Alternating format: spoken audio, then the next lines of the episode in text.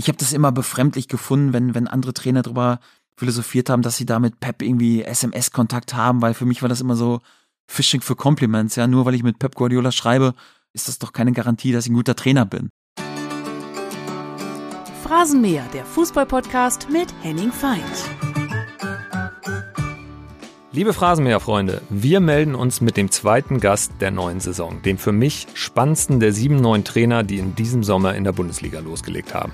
Es ist Daniel Farke von Borussia München-Gladbach. Das Spannende ist, viele von euch wissen nicht viel über Daniel Farke. Das Schöne ist, er wird euch selbst verraten, wie er tickt und wie er es selbst geschafft hat, in der Trainerelite anzukommen. 2009 hat Daniel Farke der selbst nie höher als dritte Liga gespielt hat, in der sechsten Liga in der Westfalenliga beim SV Lippstadt 08 als Trainer begonnen. Keine zehn Jahre später hat er mit Norwich City in der Premier League Pep Guardiola 3-2 geschlagen. Er wird euch verraten, warum Spieler in England häufiger mal sein Auto waschen mussten. Er wird darüber sprechen, warum er als Kind lieber ein Bayern-Trikot getragen hat als eins von Borussia Dortmund, obwohl sein Opa beim BVB gespielt hat. Und es kommt ein ganz besonderer Gast zu Wort, der ihn einmal kurz sprachlos macht. Ich bin Henning Feind. Ich freue mich riesig, den Phrasenmäher für euch moderieren zu dürfen. Wenn er euch gefällt, abonniert ihn am besten direkt da, wo ihr eure Podcasts findet. Bei Apple, bei Spotify, in eurer Podcast-App, damit ihr auch in Zukunft keine Folge verpasst. Und jetzt viel Spaß mit Daniel Farke. Liebe Phrasenmäher-Freunde, wir sitzen hier im Untergeschoss im Borussia Park in den Katakomben in einem Raum, der Content-Raum heißt. Hier werden Audio- und TV-Produktionen von der Borussia gemacht und ich freue mich sehr, Daniel Farke mir gegenüber begrüßen zu können. Herzlich Hallo. willkommen im Phrasenmäher. Danke für die Einladung. In diesem Raum, in dem wir sitzen, gibt es keine Fenster. Wenn man zum Lachen in den Keller geht, dann wird man relativ häufig hier wahrscheinlich mal unterwegs gewesen sein. So wie ich Sie einschätze, brauchen Sie den Raum nicht, weil Sie die Freude mit Menschen teilen. Ja, das stimmt. Das ein oder andere Interview habe ich schon hier in den äh, Katakomben äh, geben dürfen und müssen. Stimmt, ist ein bisschen trist, so der Raum, nicht so viel Tageslicht, äh, alles in, in dunklen Farben gehalten. Ja, aber eine fokussierte Atmosphäre, um ja, uns ein bisschen entspannt zu unterhalten. Also von daher freue ich mich auch auf die nächsten Minuten und Stunden. Wenn man die Eröffnungspressekonferenz gesehen hat, als Sie hier vorgestellt wurden, hatte man sofort das Gefühl, dass Sie die Leute hier packen können und dass es auch ein großes Anliegen von Ihnen ist, die Menschen so wirklich zu packen. Ist das Ihr Antrieb, mit Spaß zur Arbeit zu fahren, weil das die Grundlage für Erfolg ist?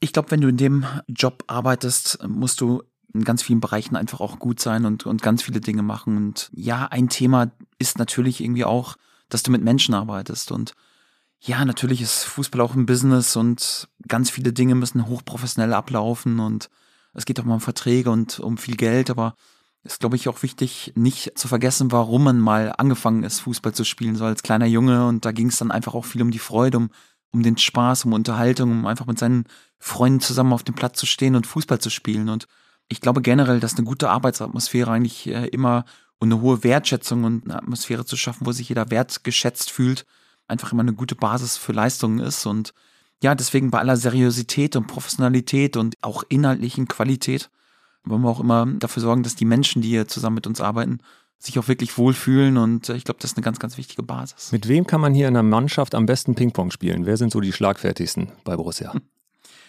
Habe ich ehrlich gesagt noch nicht so richtig gemacht und ja, ist auch so, dass ich habe ein enges Verhältnis auch mit meinen, äh, mit meinen Spielern, aber ja, trotzdem ist es auch nicht so, dass es meine Buddies sind, sondern man muss eine gewisse Distanz auch immer da sein. Trotzdem macht es großen Spaß, irgendwie mit den Jungs auch ein bisschen zu quatschen und zu flachsen. Chris Kramer ist da mal ein guter Kandidat, mein Kapitän Lars Stindl, Toni Janschka sind schon wirklich gute Charaktere. Schlagfertige auch. Jungs dabei. Absolut, absolut. Und äh, ja, deswegen muss man auch immer hochkonzentriert sein und fokussiert sein, weil die Jungs natürlich auch jedes Wort aufnehmen und analysieren, aber es macht auch großen Spaß mit den Jungs. Sie haben Ihre Trainerkarriere in Lippstadt begonnen, in der Westfalenliga, das war damals die sechste Liga. Und da gab es einen Spieler, der hat ihm mal eine SMS geschrieben, da stand drin, ich liebe dich. Ja, das stimmt. Äh, ich kann mich dran erinnern, es war ja relativ spontaner und ein bisschen ungeplanter Einstieg auch so in meine, meine Trainerkarriere. Und ja, Gott sei Dank ging es auch recht früh sehr erfolgreich los. Wir haben eine gute Truppe damals äh, zusammen gehabt und ähm, Warum ja, hat er geschrieben, ich liebe dich? ja, die äh, Nachricht sollte eigentlich an seine Freundin gehen und irgendwie hat er versehentlich dann äh, das Ding an mich geschickt. War natürlich die Freude sehr, sehr groß, ja, weil ich so ihn zwar geschätzt habe und ihn auch fußballisch sehr geschätzt habe, aber so die äh, emotionalen Gefühle dann nicht so ganz erwidern konnte. ja, es war auf jeden Fall, kann mich noch daran erinnern, ein guter Spaß mit den Jungs, ja. Wie haben Sie das in der äh, Mannschaftssitzung eingebaut, diese SMS? Haben Sie das nochmal mit den Jungs besprochen, was da am Abend vorher auf Ihrem Handy leuchtete? ja, ich habe es wirklich am nächsten Tag dann nochmal äh, thematisiert und kann mich erinnern, Lars war das.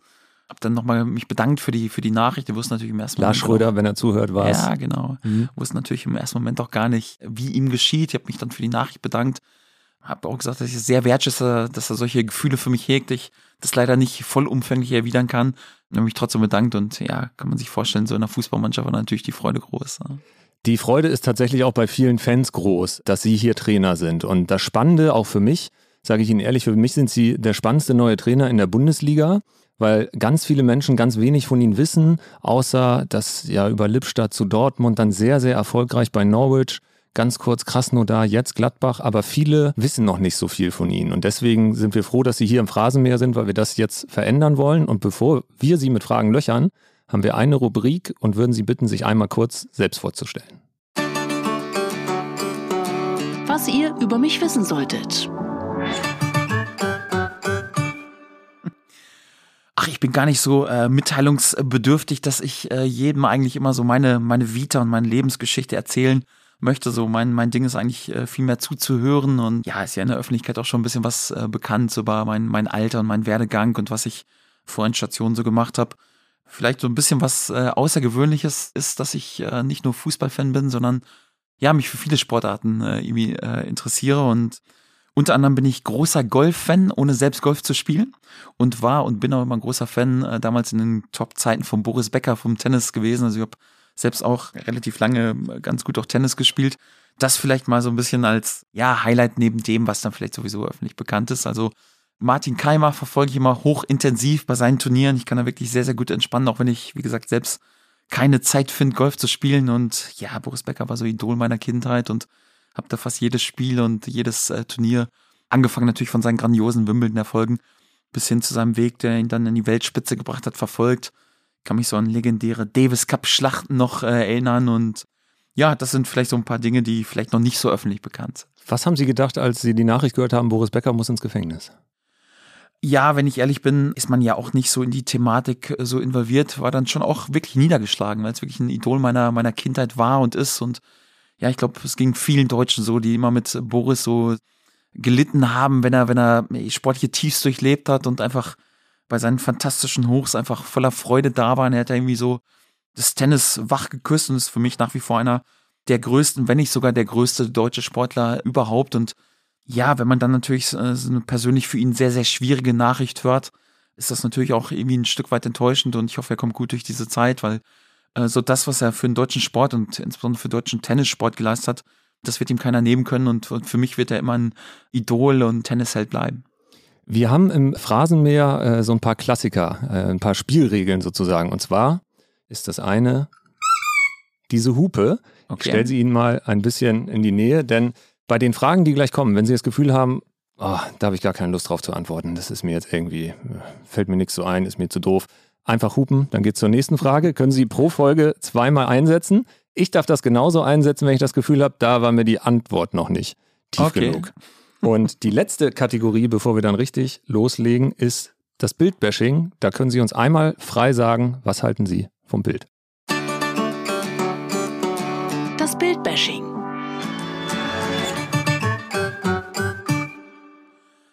Wow, spannende Frage. Da gehen wir direkt in die Vollen. Also äh, Bildbashing kann ich eigentlich gar nicht so zurückgeben, weil ich Bashing ist ja irgendwie so negativ besetzt und ähm, ja, die Bildzeitung ist für mich alles andere als negativ besetzt. Ich finde, ja, gerade so in der deutschen Medienlandschaft eine ganz, ganz wichtige Funktion erfüllend. Ja, klar ist es so, wenn man jetzt einen detailversessenen Kommentar im äh, Feuilleton-Teil äh, lesen möchte, dann ist vielleicht die Bild nicht so gerade so die, die erste Wahl oder. Früher gab es den Spruch, Kultur ist bei Bild nur, wenn das Theater brennt. Ja. ja, ein bisschen überspitzt formuliert, was ist wahrscheinlich und ja klar, wenn man jetzt so total ausgewogene politische Kommentare ausbalanciert lesen möchte, dann, dann geht man vielleicht dann auch nicht zur Bildzeit, sondern greift dann vielleicht eher ja, zum politischen Teil der FAZ oder, oder liest sich dann detailgetreue Kommentare im Feuilleton-Teil der Zeit dann durch. Aber ich finde es auch wichtig für Menschen, die dann vielleicht weder so viel Zeit noch Energie geben wollen, um sich dann wirklich total detailliert in allen Nuancen über politische, wirtschaftliche, sportliche Themen zu informieren.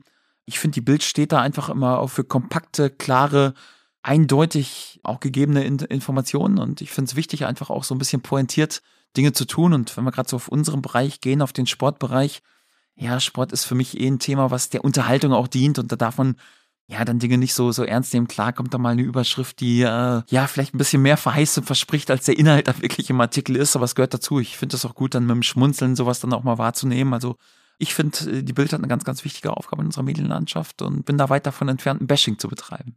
Da kann ich sehr gut mit leben, mit dem, was Sie gesagt haben. Lassen Sie uns einmal kurz gucken, wenn man so die Bild aufschlägt in den letzten Tagen oder auch mit Saisonstart. Ein großes Thema. Sie waren über vier Jahre in England war jetzt zuletzt der äh, Tod der Queen. Queen Elizabeth II ist verstorben. Und der größte sportliche Hammer war, dass Thomas Tuchel seinen Trainerjob beim FC Chelsea verliert in dieser Saison. Was hat Sie von den beiden Dingen, die ja aus Ihrer alten Heimat England kommen, mehr bewegt?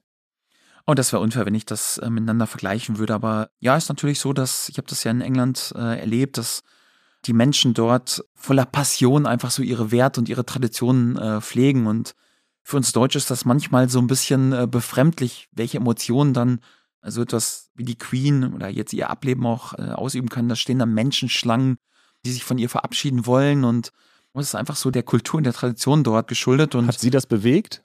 Ja, schon, weil, weil ich weiß, welche Bedeutung so die Queen im, im Alltagsleben der, insbesondere der Engländer dort auch hat und, und wie bewegend das für viele Menschen ist. Und ähm, war für mich auch keine Verwunderung, dass dann wirklich solche Emotionen dann auch ausgelöst worden sind. Also ich mag so das Traditionsbewusste der Engländer und das Werte hochhalten und dann einfach auch einzustehen für die Tradition und für die englische Kultur.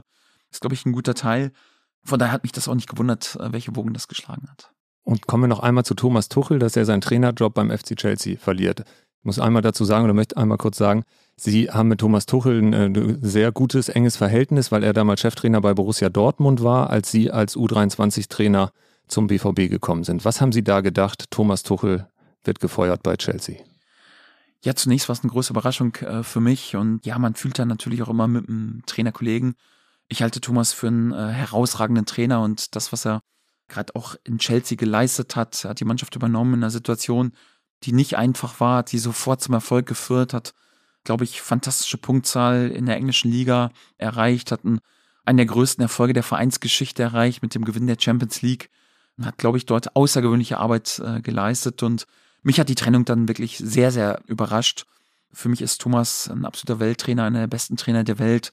Ja, und seine Qualität braucht er gar nicht mehr zu beweisen. Also da spricht seine Vita wirklich für sich, was er auch ja bei einer außergewöhnlichen Mannschaft wie Paris äh, mit, mit wirklich schwierig zu leitenden Charakteren erreicht hat, Champions League Finale erreicht hat, was er dann in Chelsea erreicht hat, ist äh, fantastisch und mich hat die Nachricht schon sehr, sehr überrascht, aber ja, das zeigt dann oft, äh, wie schnelllebig unser Fußballgeschäft ist, wie, wie groß der Druck und die Erwartungshaltung einfach auch bei den absoluten Top-Vereinen sind. Und äh, ich bin sicher, dass Thomas eine außergewöhnliche Arbeit geleistet hat, dort sehr, sehr stolz auf seine Zeit in Chelsea auch zurückgucken kann. Und äh, ich glaube, um seine Zukunft muss sich niemand Sorgen machen. Schreiben Sie ihm dann auch mal, weil man einen Kontakt hat, oder ruft man ihn mal an oder lässt man ihn auch erstmal in Ruhe nach so einer Entscheidung? Wie, wie gehen Sie damit um? Hatten Sie mal Kontakt zu ihm?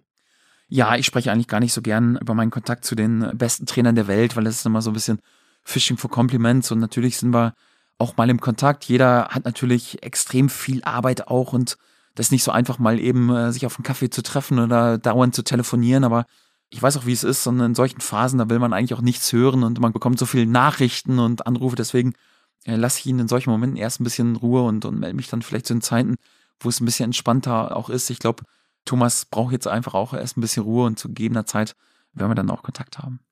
Sie haben es eben schon angesprochen, durch den Aufstieg mit Norwich in die Premier League haben Sie Kontakt zu den größten Trainern der Welt. Was mich interessiert, äh, auf Ihrem Weg, Trainer zu werden, wer ist so ein Trainer, wo Sie sagen, vielleicht nicht Vorbild, das ist immer so ein großes Wort, aber jemand, der Sie beeinflusst hat und jemand, über den Sie häufiger mal nachdenken?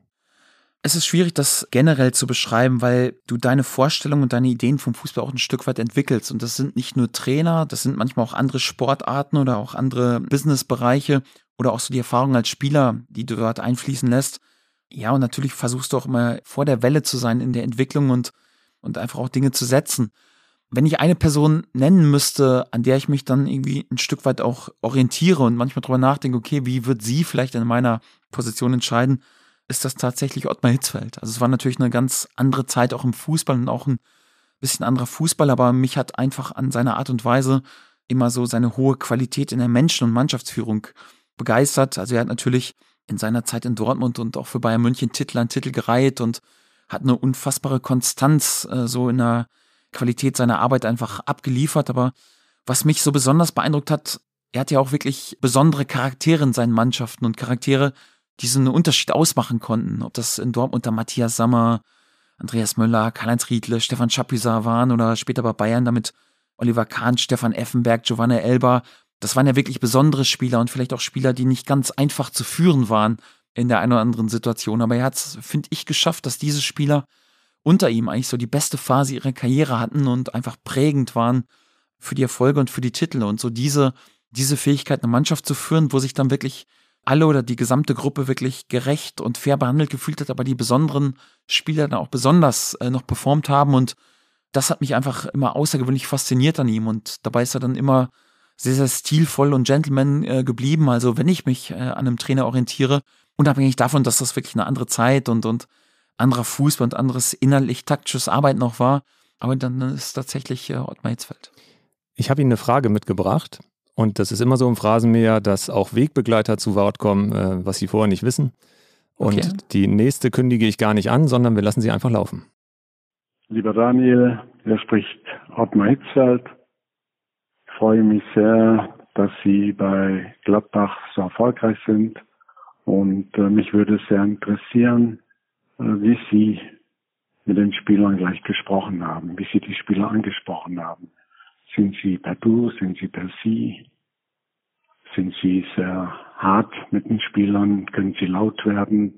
Aber ich kann mir vorstellen, dass Sie auch so, wie Sie am Spielfeld wirken, sehr ruhig, sehr sachlich sind und darum schätze ich Sie sehr als Trainer. Alles Gute, viel Glück. Ja, herzlichen Dank. Es ist immer schön, sein äh, Idol dann irgendwie auch äh, persönlich zu hören. Ja, natürlich herzlichen Dank für die Frage. Ja. Was geht Ihnen durch den Kopf gerade? Also die Frage passt auch schon zu Ottmar Hitzfeld. Er macht sich immer sehr viele Gedanken über Mannschaftsführung und äh, auch darüber, wie er man mit den Spielern umgeht. So gerade der erste Eindruck, bei den Spielern ist immer für ihn wichtig und du hast immer das Gefühl gehabt, auch nach einem Sieg war er immer sehr bei sich und hat dann eigentlich schon drüber nachgedacht, okay, welche Botschaften gebe ich jetzt äh, in dem nächsten Presseinterview oder auch äh, vor der Mannschaft raus, um dann auch vorzubereiten, dass das nächste Spiel dann auch gewonnen wird. Also so war er einfach und so diese Professionalität und diese Sachlichkeit und diese Kontrolle der Emotionen war, glaube ich, ein großer Faktor seiner Qualität an einfach auch die besten Spieler und die besten Mannschaften der Welt zu führen und ja, die besten Trophäen im Vereinsfußball zu gewinnen. Also die Frage passt äh, zu 100 Prozent zu Ottmar jetzt. Lassen Sie uns einmal durchgehen mit dem, was er gefragt hat. Mhm. Was waren Ihre ersten Worte an die Spieler hier in Gladbach? Ja, ich habe die Jungs äh, natürlich äh, dann irgendwie auch begrüßt und in der ersten Ansprache, du willst auch nicht zu lange sprechen, aber so die grundsätzlichen Regeln einfach von der Zusammenarbeiten, Zusammenleben dann einfach auch gegeben und einen ersten Eindruck den Jungs vermittelt, äh, was ich mir so vorstelle. Da geht es dann gar nicht um inhaltlich taktische Dinge, sondern einfach, was man so im täglichen Zusammenleben einfach erwartet und habe eine hohe Wertschätzung einfach auch für die Jungs zum Ausdruck gebracht und ja, die Punkte, die mir sehr, sehr wichtig waren. Und ich glaube, es ist auch, auch wichtig, dann direkt zu den Jungs zu gehen und direkt, ja, einfach auch in, in Kontakt mit ihnen zu kommen und zu kommunizieren. Ich glaube, der erste Eindruck ist einfach auch sehr wichtig. Also als Spieler merkst du eigentlich schon nach zehn Sekunden sofort, okay, wer steht vor dir? Ist das jemand, den du magst, dem du folgen kannst. Du merkst auch, ohne groß über Inhalte zu sprechen, ob derjenige vor dir wirklich auch eine Kompetenz verfügt oder nicht. Das geht sehr, sehr schnell bei den Jungs. Die sind dann wirklich hellwach und ja, deswegen war es schon wichtig, so in den ersten Sätzen auch ja, direkt auch klare Botschaften zu geben. Ich habe gerade äh, Lars Stindl, ihren Kapitän, draußen getroffen nach dem Training und habe ihn gefragt, wann, Lars, hast du gemerkt, dass der neue Trainer hier die Mannschaft packen kann? Hat er gegrinst und hat er gesagt, auf dem Moment warte ich noch. ja, ja, ja. Ich glaube, das, ja, das, passt das ist das Beste, äh, was man über das Verhältnis sagen kann. Äh, Ottmar Hitzfeld hatte noch weitere Fragen. Und zwar, sind Sie per Du oder per Sie mit den Spielern? Die Frage kam auch von den Spielern und ich habe gesagt, das war eigentlich egal. Also ihr könnt mich nennen, wie ihr wollt. In England war es so, da haben die Spieler mich immer Boss genannt. Also da war eine hohe, hohe Distanz. Es gab in England nur zwei Möglichkeiten. Also entweder Boss oder Gaffer genannt zu werden. Also eigentlich ist mir egal, aber so Gaffer passt meiner deutschen Seele nicht. Das hat in Deutschland ein bisschen andere äh, Bedeutung. Dann wähle ich eher Boss. Und deswegen hat mich dann äh, dort jeder nur, nur Boss genannt. Da muss ich erstmal ein Stück weit äh, dran gewöhnen. Und dann ist aber wieder eine Umstellung, wenn man dann nach Deutschland kommt und dort sprechen dann alle wieder von Trainer. Und das hat für mich eigentlich gar nicht so eine, so eine entscheidende Bedeutung. Ich glaube, die meisten Spieler sieht's mich auch und einfach auch, auch Respekt, aber ich habe auch kein Problem, wenn mich jemand Trainer und du anredet. Also da bin ich wirklich entspannt. Ich glaube, das Wichtige ist einfach, dass da trotzdem eine, ein hoher Respekt dann immer mitschwingt und dass es einfach auf eine respektvolle Art und Weise passiert. Und ja, den Eindruck habe ich mal in meinen Spielern total. Die letzte Frage von Ottmar Hitzfeld war, sind Sie hart? Werden Sie laut? Ich glaube, du musst, um erfolgreich zu sein als Trainer, die ganze Klaviatur beherrschen. Ich habe ja eben schon gesagt, dass ich glaube, dass du in einem angenehmen, harmonischen Arbeitsumfeld, wo du dich auch wertgeschätzt fühlst, wo du einfach diesem Umfeld vertrauen kannst, dass du dort deine besten Leistungen bringst. Deswegen versuchen wir immer schon eine sehr, sehr angenehme Arbeitsatmosphäre zu schaffen. Das innere Feuer lodert auch immer. Trotzdem versuche ich bei meinen Spielern irgendwie auch sachlich zu sein und viel über Inhalte zu sprechen und du willst ja als Spieler auch keinen Trainer haben, der die Nerven verliert und der da irgendwie auf dem Tisch stand nach Erfolgen und nach Misserfolgen dann alles zusammenschreit, sondern du wünschst dir einfach einen Trainer, der immer auch ausgewogen ist und konzentriert und fokussiert genug ist, auch die richtigen Dinge zu sehen, zu realisieren und die richtigen Entscheidungen zu treffen. Also zumindest habe ich als Spieler immer so, so gefühlt und wollte da keinen überemotionalen und unsachlichen Trainer. Trotzdem gibt es auch Zeiten irgendwie für Situationen, wo es klare Ansagen gibt. Also es gibt auch mal Zeiten, wir führen da keinen Tischkreis jedes Mal durch und entscheiden dann eben über die Aufstellung gemeinschaftlich per Handzeichen, sondern es gibt auch mal Zeichen für Monologe und es muss auch mal klare Ansagen geben. Also, und die hat es auch schon gegeben. Also ich glaube, wenn du erfolgreich Wann sein, zum Beispiel?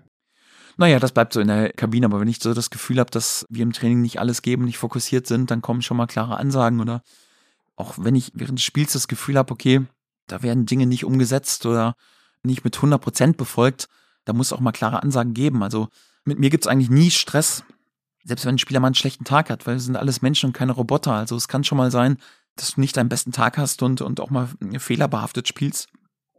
Da gibt's eigentlich nie Stress, aber wenn ich das Gefühl habe, äh, dass jemand äh, wirklich nicht 100% gibt und vor allen Dingen nicht alles für die Gruppe gibt, dann gibt's schon Situationen, wo es dann mal zu einer Ansage kommt und ja, dann gibt's dann auch schon mal vielleicht einen anderen Ton oder auch mal ein paar Monologe. Aber grundsätzlich versuche ich eigentlich immer sachlich zu bleiben und mit den Jungs einfach inhaltlich zu arbeiten, weil ich weiß, ja, dass die Jungs auch alle hochmotiviert sind, Erfolg zu haben und immer ihr Bestes zu geben und ich glaube zu erinnern, dass Spieler einfach auch keine Roboter sind, sondern auch Menschen. Ich glaube, das ist ganz, ganz wichtig in unserer Arbeit.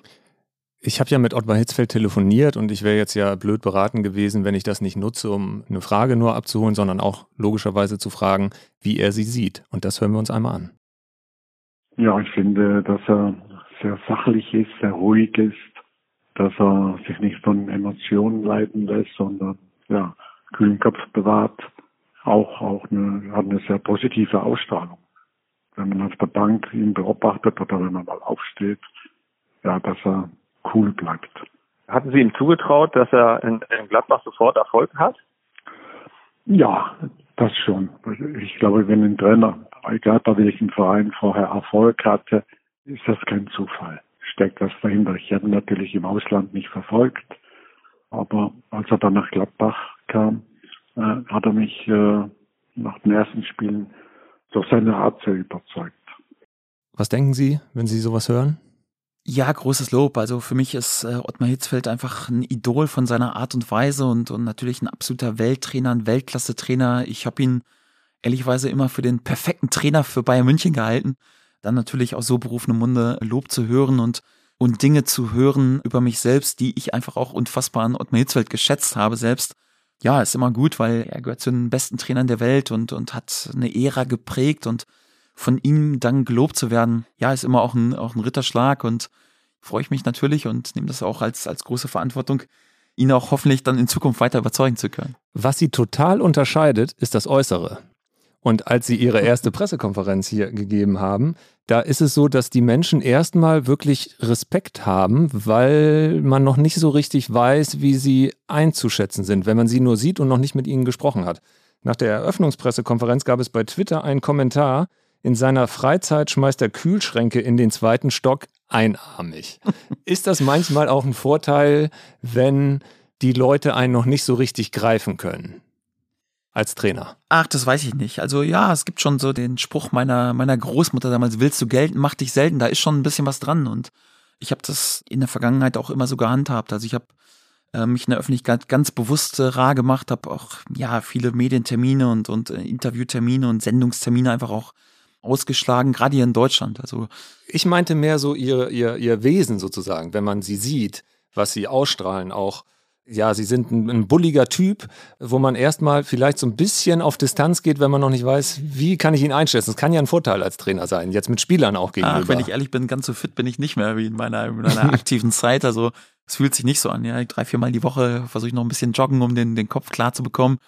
Ich mache so ein bisschen Stabi-Training. Unsere Athletiktrainer bezeichnen das immer so ein bisschen despektierlich als Bauchbeine-Pro-Programm, weil das eher so oldschool ist, ja, ein paar Sit-Ups und so weiter. Also ich bin jetzt nicht so der Gerätetyp, aber versucht dann immer so schon so ein bisschen fit zu bleiben. Ich glaube, das ist dann irgendwie auch ganz äh, gut für die Jungs, aber ich weiß gar nicht, ob das irgendwie so entscheidend ist für meine Spieler und auch für meine inhaltliche Arbeit. Es geht eigentlich eher so darum, selbst mal einmal am Tag so ein bisschen durchzuschwitzen, um einfach einen kühlen Kopf zu bewahren. Ich glaube, wenn man körperlich dann einigermaßen in, äh, in einer ordentlichen Verfassung ist, und ich bin weit davon äh, entfernt, in, in Top-Verfassung zu sein, so wie ich es vielleicht als Spieler war, aber dann hilft das irgendwie auch eine, eine gute Konstanz und ein Ausdauervermögen an den Tag zu legen. Und deswegen versuche ich schon ein bisschen fit zu bleiben, ohne es zu übertreiben. Wir äh, haben eine große Facebook-Community beim Phrasenmäher und sammeln da immer ganz bewusst auch die Fragen von den Zuhörern ein. Äh, Marius Egenhofer fragt, hatten Sie schon mal das Angebot, als James Bond-Bösewicht mitzuspielen? Nein, auch wenn ich lange in England äh, war und James Bond dann noch ein größeres Thema ist. Also äh, bisher weder als James Bond noch als Bösewicht. Ähm, was ganz viele auch gefragt haben, ist, dass ihre Stimme nicht so richtig zu dem Äußeren passt. Man erwartet eher so einen tiefen Rammstein-Sound und das ist dann aber sanfter und macht sie dann ungleich sympathischer. Werden Sie da häufiger mal drauf angesprochen? Ja, war wirklich äh, tatsächlich ein Thema in, in England. Dort wird immer drüber spekuliert, äh, dass Jürgen, also Jürgen Klopp, eigentlich so meine Stimme besser zu Jürgen passen würde. Und andersrum, also da, dort äh, wird das viel thematisiert. Naja, es ist so, wie es ist. Er kann ja nichts für meine Stimme und so für das Erscheinen. Und bei Jürgen wahrscheinlich genau das Gleiche.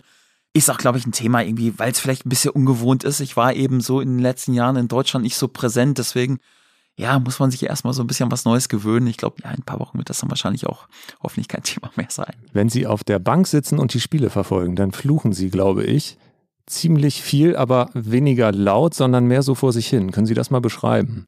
Und wie gut ist es, dass die äh, Spieler ein bisschen weiter entfernt sind? Ja, das stimmt. Ich versuche äh, auf der Bank auch immer Ruhe auszustrahlen und nicht zu hektisch zu sein und, und auch fokussiert zu sein. Ich glaube, das ist wichtig, ja, um dann einfach auch inhaltlich taktisch zu sehen, okay, was ist notwendig, was, was braucht das Team und auch klare Anweisungen geben zu können, weil du musst einfach auch Ruhe und Überzeugung und Selbstvertrauen auch auf deine Mannschaft äh, übertragen. Und es gibt trotzdem Situationen und gab auch schon Situationen, wo du dann mal ein bisschen aktiver bist und werden musst, aber das ist dann wertig, ja. Wenn du die ganze Zeit an der Linie rumturnst, und dann ist wirklich notwendig, dann nehmen die Jungs das ja gar nicht mehr wahr. Also ich glaube, du brauchst dann eine gute Balance. Trotzdem ist es so, dass innerlich ich eigentlich immer in jeder Spielsekunde eigentlich ein perfektes Verhalten von meiner Mannschaft haben will. Und äh, wenn es dann nicht so ist, dann fluche ich schon vor mich hin und äh, wenn ich ehrlich bin, beleidige ich Spieler irgendwie auch inhaltlich vor mich durch, obwohl ich gar nicht so ihre, ihre Leistung äh, so negativ sehe. Aber in den Situationen kommt das dann schon mal vor, aber ich versuche das dann wirklich komplett für mich zu behalten, dass die Jungs das nicht so wahrnehmen, dass das das Umfeld nicht so wahrnimmt. Ja, ab und zu muss der eine oder andere Co-Trainer schon mal irgendwie seine Ohren ein bisschen auf Durchzug stellen, aber also es ist jetzt nicht so, dass ich in die unterste Schublade greife, das nicht, aber ich fordere schon viel und äh, ja, flucht dann schon mal in mich rein. Das ist vielleicht auch so ein bisschen so die Art und Weise, um mich dann abzureagieren und dann trotzdem so von der Ausstrahlung nach außen hin dann auch trotzdem cool und, und gelassen zu wirken und auch Ruhe auf meine Mannschaft zu übertragen. Marco Stiepermann, Ihr ehemaliger Spieler von Norwich City, ist jetzt in Wuppertal. Mit ihm habe ich telefoniert und er sagte mir, je mehr du angeschrien wirst auf dem Platz, auch im Training, je mehr mag er dich. Stimmt das? Ja, da ist was Wahres dran. Also, wenn ich die Hoffnung aufgegeben habe, dann investiere ich auch nicht mehr so viel. Und von den Spielern, von denen ich wirklich total überzeugt bin vom Potenzial und von denen ich viel erwarte, da will ich auch das Maximum rauskitzeln. Und das wissen die Jungs auch. Sie haben eine hohe Wertschätzung und spüren, glaube ich, auch viel Vertrauen, aber ich erwarte dann auch eine ganze Menge und wir erwarten dann auch, dass sie in jeder Situation perfekt sind. Also ich glaube, je mehr ich mich mit dem Spieler beschäftige und je mehr ich ihn kritisiere, desto mehr schätze ich sein Potenzial. Ich glaube, da ist schon was Wahres dran. Wir möchten gern einmal noch über Ihren Weg so in den Fußball sprechen, weil das ganz viele nicht wissen. Was ist so die erste Geschichte, die Sie mit dem Fußball verbindet? Ach, die erste Geschichte weiß ich gar nicht so. Ich bin einfach schon als äh, junger Kerl aufgewachsen, auch in einem Umfeld, wo Fußball in der Familie auch immer ein riesengroßes Thema war. Äh, mein Großvater zum Beispiel auch auf allerhöchstem Niveau gespielt, unter anderem für Borussia Dortmund und war kurz davor dann irgendwie unter Sepp Herberger damals auch in der Nationalmannschaft zu spielen und waren ein bisschen andere Zeiten. Damals waren die Jungs noch nicht so totale Vollprofis und Er musste dann quasi für berufliche Gründe seine Nationalmannschaftskarriere so ein bisschen äh, sausen lassen und war dann nicht in die großen Triumphe involviert, aber Fußball war immer ein großes Thema bei uns in der Familie. So bin ich aufgewachsen. Ich ja, habe fast eher den Ball getreten, als ich laufen konnte. Irgendwie so, zumindest wurde mir das immer so erzählt und äh, war immer schon mit Leib und Seele Fußballer und ja, genauso wie fast jeder junge Kerl irgendwie aufwächst, so mit dem großen Traum dann irgendwie auch Profifußballer zu werden und ja, war natürlich ein bisschen andere Zeiten. Früher in, in meiner Zeit warst du immer noch mehr oder weniger Tag und Nacht mit deinen Jungs draußen auf dem Bolzplatz und hast gespielt. Da war das alles nicht so durchstrukturiert, wie es heutzutage ist, aber es war eine, war eine wunderschöne Zeit und ich möchte die Zeit auch nicht missen. Der Ball wurde Ihnen im wahrsten Sinne des Wortes in die Wiege gelegt. Können Sie das mal erzählen, was da passiert ist? Ja, das stimmt. Das, also ich kann mich natürlich bewusst nicht mehr so dran erinnern, aber es ist eine Anekdote, die meine Mutter immer äh, erzählt hat, weil, wie gesagt, Fußball in unserer Familie mal ein großes Thema war und naja, als ich geboren wurde, hat dann mein Großvater nicht so wie üblich Blumen mit ins Krankenhaus gebracht, sondern er hat direkt einen Lederball mitgebracht und meine Mitgliedschaft für den heimischen Sportverein. Also, und meine Mutter hat immer erzählt, dass sie da gedacht hat, oh, hoffentlich kann der Junge auch ein bisschen kicken irgendwie. Da war der Druck dann schon groß und ja, ich bin dann in der sehr, sehr fußballaffinen Elternhaus einfach auch groß geworden. Würden Sie das eines Tages auch so machen? Sie sind noch weit davon entfernt, Opa zu werden, aber würden Sie dann auch mit dem Ball direkt ins Krankenhaus oder würden Sie dann doch noch einen Blumenstrauß für die Eltern mitbringen? Ich glaube, ich würde beides mitbringen. Also ja, natürlich irgendwie so, falls meine Enkelkinder dann irgendwann äh, den Weg in Fußball finden würden, wäre das natürlich auch toll und, und angenehm, weil ich liebe diesen Sport durch und durch, aber ohne irgendwie Druck zu geben und äh, soll sich dann wirklich jeder so entfalten und die Dinge tun, die ihn erfüllen und, und glücklich machen und wird da überhaupt gar keinen Druck in irgendeiner Art und Weise ausüben. Sie kommen aus Büren in der Nähe von Lippstadt und wir haben eine weitere Frage von einem Gast. Lieber Herr Facke, hier spricht Karl-Heinz Rummenigge. Ich hoffe, es geht Ihnen gut. Ich hätte da mal eine Frage. Sie stammen ja aus Büren, waren viele Jahre Spieler und Trainer in meiner alten Heimat Lippstadt. Was mich mal interessieren würde. Stimmt es eigentlich, dass in Ihrer Familie auch viele dem FC Bayern die Daumen gedrückt haben, obwohl Ihr Großvater ja für den BVB gespielt hat? Ihnen alles Gute und weiterhin viel Erfolg. Ihr Karl-Heinz Rummenigge. Ja, das stimmt. Also ich äh, bin ja so in der in der ähm, rummenige Stadt Lippstadt dann auch lange äh, aktiv gewesen, selbst als Spieler und dann auch so die die Anfänge meiner meiner Trainerzeit und aber auch in der gesamten Familie eine hohe Affinität auch zu Bayern München. Also ich kann mich schon erinnern, dass mir damals eher das Bayern Trikot übergestreift wurde als ein schwarz-gelbes äh, Trikot. Daran kann ich mich noch äh, bildlich wirklich erinnern. Hat das dann der Papa beeinflusst oder die Mama oder wo kam so Bayern her? Der ja, Opa wird es ja wahrscheinlich nicht gewesen sein, wenn er beim Genau, BVB mein Großvater hat natürlich eine andere, andere Vita gehabt und hätte vielleicht eher eine andere Trikotfarbe äh, bevorzugt, aber mein, mein Vater war auch glühender äh, Bayern München Anhänger. Ja, deswegen hat er natürlich versucht, mich dann auch so in diese, in diese Richtung zu schieben, klar. Also war Bayern auch Ihr Lieblingsclub als Kind? Kann man so generell nicht sagen. Also ich bin generell im Umfeld groß geworden. Zum einen räumliche Nähe, die Nähe durch meinen Großvater natürlich, dann zu Borussia Dortmund. Zweite Thema war dann ganz klar auch Bayern München da auch sehr beeinflusst. Und äh, der dritte Verein, der dann äh, auch wirklich äh, interessant war, weil wir eine ganz, ganz hohe Fangemeinde war, war tatsächlich Borussia Mönchengladbach. Also geprägt dann, ich bin ja natürlich noch so in den 80er Jahren, waren so meine Jugendjahre, dann geprägt durch die fantastischen 70er Zeiten äh, von Gladbach. Also das war auch immer ein äh, großes Thema und ist natürlich auch irgendwie schön, dass ich jetzt für so einen fantastischen Verein irgendwie auch tätig sein kann, aber so die Affinität gerade zu diesen drei Vereinen war dann immer sehr, sehr groß. Wer waren so Ihre Helden als Kind? Wer waren Sie, wenn Sie auf dem Platz selbst gekickt haben? Hm, ich war nie so fokussiert auf einzelne Spieler, äh, wenn ich ehrlich bin. Also ich war nicht so der Typ, der Autogramme gesammelt hat und, und Poster irgendwie in seinem Zimmer hängen gehabt hat. Natürlich guckst du dann gerade auf deinen Positionen. Ich war äh, selbst Offensivkraft, war so Stürmer, war technisch äh, ganz gut, also dann auch häufig auf der Zehnerposition eingesetzt. Und ich kann mich damals erinnern, zu meinen Zeiten war gerade so äh, die Zeit, wo der Italiener Roberto Baggio irgendwie hatte so seine beste Phase und habe ihn eigentlich immer so bewundert, weil er eigentlich ein ähnlicher Spielertyp war, so neuneinhalb zwischen neun und zehn und da hat man mal aufgesehen, aber ohne ihn zu sehr kopieren zu können. Er war ja auf einem ganz anderem Niveau, hat er agiert und war ein Weltklasse-Spieler, aber äh, wenn Borussia ich so Dortmund mal sehr wehgetan im UEFA Cup Finale, muss so 93 glaube ich gewesen sein.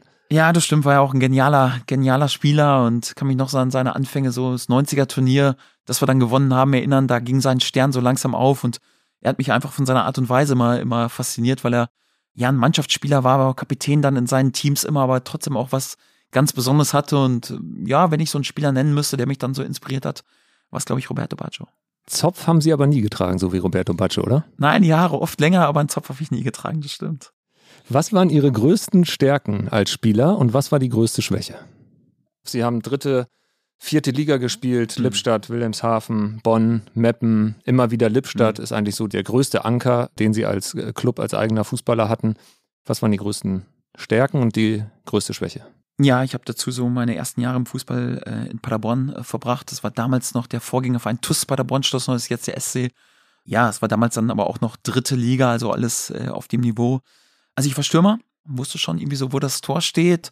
Hab auf dem Niveau, wo ich agiert habe, dann immer relativ treffsicher agiert, war glaube ich technisch ganz gut und ja, habe das Spiel glaube ich auch verstanden. Also ich würde mich schon so als taktisch äh, schlauen Spieler bezeichnen ich hatte eine ganz große Schwäche, die mich brutal limitiert hat und die den Weg dann nach ganz oben dann einfach auch, ja, glaube ich, verwehrt hat. Ich habe das mal so scherzhaft gesagt, ich glaube, ich war der langsamste Stürmer in ganz Westeuropa.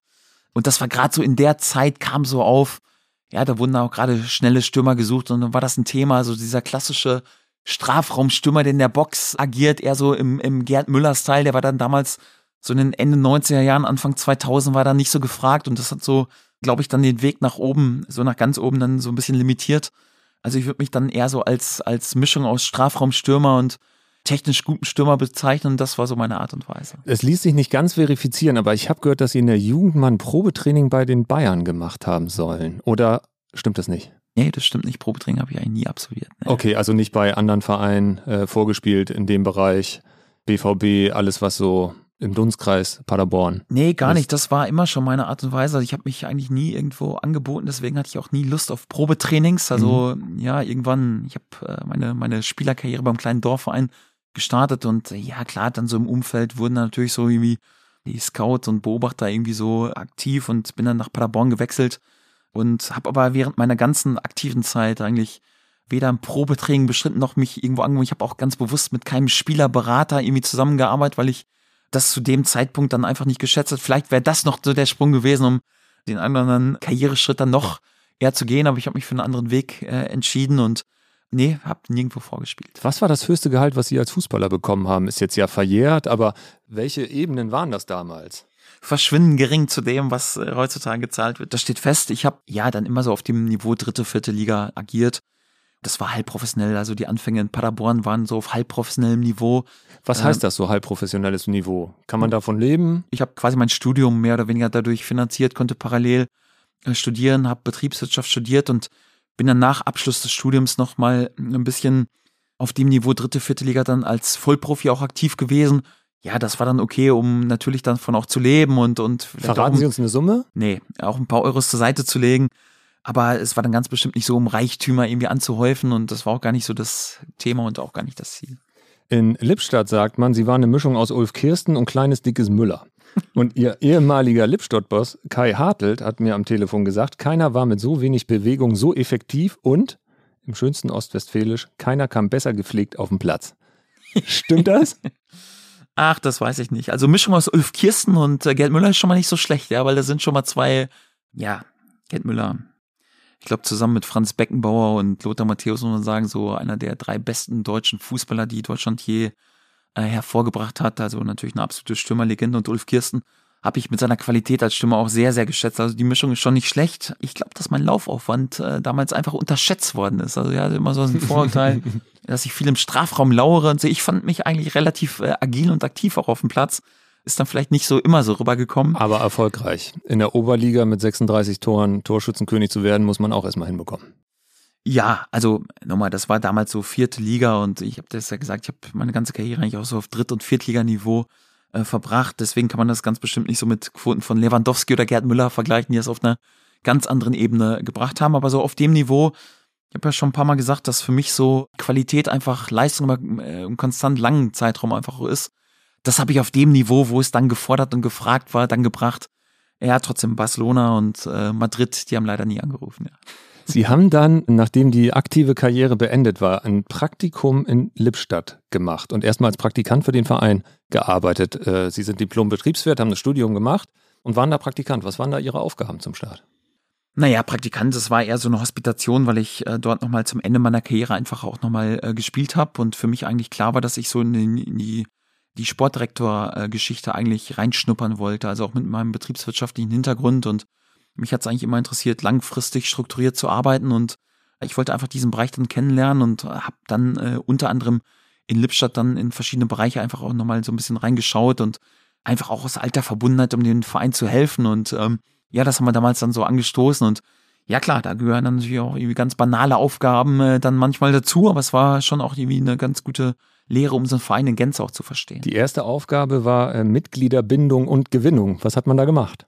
Das stimmt. Also es war damals ein groß angelegtes Programm für den Verein, um einfach auch Sponsoren zu gewinnen, auch überregionale Sponsoren. Und meine Aufgabe war es dann zum damaligen Zeitpunkt, äh, einer muss das ja machen, so mit den Führungspersönlichkeiten und mit den Geschäftsführern dann Rücksprache zu halten, teilweise dann auch telefonisch noch Dinge abzufragen, um ja, die dann auch zu bewegen, den Verein auch weiter zu unterstützen. Also es war dann schon so, ja, von der Pike auf so, so diese Gespräche dann zu lernen. Es war damals dann irgendwie auch nicht ganz so einfach, wenn ich ehrlich bin aber trotzdem auch eine ganz gute lehrreiche Phase. Was haben Sie festgestellt, als Sie versucht haben, viele Mitglieder anzurufen? Die auf der Liste ja, standen. Erstmal waren einige äh, Telefonnummern, äh, die mir dann so zugereicht wurden, äh, nicht mehr aktiv. Und die krasse Situation war dann, als ich den Geschäftsführer, den Senior, Senior-Chef sprechen wollte und mir am Telefon mitgeteilt wurden, dass er leider schon äh, in der vorigen Woche verstorben ist. Hört sich ein bisschen makaber an, aber es war dann natürlich irgendwie schwierig, dann am Telefon dann so den Bogen wieder zu spannen, warum ich so diese Firma dann, dann doch noch zur äh, weiteren Sponsorentätigkeit ja, überzeugen sollte. Also wir haben eine lehrreiche, lehrreiche Geschichte irgendwie und ja, das sind so die typischen Probleme von einem Verein äh, auf einem überschaubaren Niveau. Bei den Mitgliedern kam das häufiger mal vor, sagte auf jeden Fall in der Erinnerung Kai Hartelt, äh, dass sie nach drei Wochen gesagt haben, ihr müsst mir irgendwo mal eine Liste geben, wo nicht nur Tote draufstehen, wenn ich die Mitglieder anrufen soll. Naja, ich habe es auch ein bisschen überzeichnet dann irgendwie so, um auch klar zu machen, dass der Job nicht der einfachste ist irgendwie. Tatsächlich war es äh, einmal so der Fall und Gott sei Dank ja, konnte man die Bogen noch so ein bisschen glätten und äh, ja, die Familie hat dann auch so die Entschuldigung von uns als Vereinsseite angenommen. Es war nicht ganz so einfach. Was haben Sie dann gemacht? Einen Blumenstrauß geschickt oder einfach war das am Telefonat, konnten Sie das da gleich abräumen? Naja, erstmal habe ich kondoliert, habe mich natürlich äh, mhm. entschuldigt, habe dann äh, darauf verwiesen, dass so die Information, die dem Verein vorlag, dann einfach noch war und habe dann natürlich so nach dem Befinden gefragt und wir haben dann ja auch reagiert mit Blumenstrauß und äh, Einladung und, und Gratis-Tickets dann fürs nächste Spiel. Und ähm, ja, es war dann Gott sei Dank auch alles okay. Sie sind mit Lippstadt dann zweimal aufgestiegen. Und eigentlich wollten Sie gar kein Trainer werden. Sie sind eingesprungen für die letzten zehn Spiele der Saison, haben davon neun gewonnen. Wann haben Sie gemerkt, Sportdirektor, ach, vielleicht ist Trainer doch das Reizvollere? Ja, das stimmt. Wenn ich ehrlich bin, ich hatte gar keinen Karriereplan als Trainer, dass ich irgendwie so die große, den großen Wunsch verspürt habe, nach meiner aktiven Zeit äh, direkt Trainer zu werden, weil ja, ich weiß auch, wie die Jungs sich so in der Kabine äh, fühlen und dann jedes Mal so abhängig zu sein von den, weiß nicht, 24 Osterhasen, dass sie wirklich hochmotiviert sind, auch die nächsten drei Punkte einzufahren und davon dein Wohl und Wehe abhängt, das wollte ich eigentlich nie. Mich hat eigentlich immer langfristig strukturiertes Arbeiten gereizt und deswegen, ja, war meine erste Idee eigentlich so eher in die Sportdirektor-Geschichte zu gehen und erst war damals dann in Lippstadt irgendwie aber auch nur möglich, das in Personalunion zu machen weil der Verein damals in einer schwierigen Situation war, deswegen auch gar nicht die finanziellen Möglichkeiten hat. Deswegen musste ich quasi in Personalunion den Job als Sportdirektor und als Trainer äh, übernehmen. Der Verein war damals im Abschießkampf, hatte sich von seinem aktuellen Cheftrainer getrennt und ja, da war irgendwie auch wenig Zeit und, und wenig Geld da, andere Dinge zu forcieren und Sie haben da auf 450 Euro Basis angefangen. Ja, also generell war es natürlich irgendwie auf einem Niveau, was dann wirklich überschaubar war. Also ich hatte in meiner, in meiner aktiven Zeit dann einfach auch ein paar Euros, habe ich ja gesagt, dann irgendwie mhm. zur Seite legen können. Und mir ging es dann einfach um den, um den Verein und einfach auch so die Anfänge und einfach auch reinschnuppern zu können in diese ganze Geschichte. Und ja, das hat sich dann auch schnell auf ein anderes äh, Niveau dann später bewegt, aber ja, die Anfangsphase war eigentlich mehr eine Goodwill-Aktion. Ja. Das haben Sie herausragend geschafft. Der Verein hat sich äh, nicht nur durch die Aufstiege herausragend entwickelt. Äh, es wurde ein neues Stadion gebaut mit, glaube ich, knapp über 4000 Plätzen. Es gab 5, 6, 7 Millionen, die zur nachhaltigen Infrastruktur genutzt werden konnten in der Zeit, in der Sie da waren ist es das, was Sie auch heute noch immer mehr an Vereinen und an Projekten reizt, anstatt den schnellen Sprung irgendwo hinzumachen, zu sagen, was ist überhaupt das Projekt, was kann ich da nachhaltig bewegen und nicht nur schnell von A nach B zu springen. Denn Sie haben damals schon viele Angebote abgelehnt, die dann logischerweise kamen, auch bei dem Erfolg in Lippstadt schon. Ja, das stimmt. Ich habe immer schon nur auch Dinge übernommen und gemacht, mit denen ich mich zu 100 Prozent identifizieren konnte und habe dann auch schnell gemerkt, dass du auch als Trainer langfristig strategisch arbeiten kannst und Dinge aufbauen und entwickeln kannst. Also natürlich musst du immer pragmatisch denken, da geht es auch immer um die nächsten drei Punkte am Wochenende, aber für mich war es immer wichtig, dann trotzdem methodisch und strukturiert und langfristig inhaltlich einfach sehr, sehr gut zu arbeiten und habe dann auch sehr, sehr schnell gemerkt, dass mir die Arbeit mit den Jungs auf dem Platz einfach viel mehr Spaß macht, als mit dem Aufsichtsrat oder mit dem Präsidium über irgendwelche Budgets äh, streiten zu müssen und irgendwelche Mittel erkämpfen zu müssen. Ja, von daher war dann relativ schnell klar, nee, es geht dann ganz klar auch so in diese Trainergeschichte und mittlerweile bin ich seit über einem Jahrzehnt wirklich mit Leib und Seele Trainer und es ist aber nach wie vor so, dass ich nur Dinge tue und, und Projekte übernehme, von denen ich total überzeugt bin und wo ich einfach dann auch Fantasie habe und sehe, dass ich dort wirklich was bewegen und entwickeln kann. Also nur irgendwas zu übernehmen, um im Job zu sein und, und vielleicht irgendwas kurzfristig zu tun, das sind keine Dinge, die mich reizen. Sie wurden damals legendär verabschiedet in Lippstadt. Und zwar sind Sie auf einem Pferd durch das Stadion geritten, da Ihr Spitzname Winnetou war. Und der Vereinsboss hat damals vom den Karl-May-Festspielen in Elspe die gesamte Crew rangeholt und sie auf dieses Pferd gesetzt. Was war das für ein Gefühl? Ja, das stimmt. Das äh, Thema Winnetou ist, da muss man ja aktuell vorsichtig sein, was man dazu äußert. Ja, das war dann äh, damals so. Also ich kann mich dran erinnern, dass unser damaliger Präsident äh, Kai Hadelt mir so diesen Spitznamen einfach verpasst hat, weil ich irgendwie so der Häuptling war und die Jungs so anführen musste. Hab dann die Haare auch immer ein bisschen länger getragen, deswegen kam dann relativ schnell so dieser Winnetou-Vergleich besserer Spitzname. Wir haben so eine ähnliche Haarlänge. Mich haben sie Prinz Eisenherz in der Bezirksliga okay. geschimpft. Von daher äh, sind sie mit Winnetou gut weggekommen. Das stimmt, ja, es gibt schlechtere Namen, das stimmt.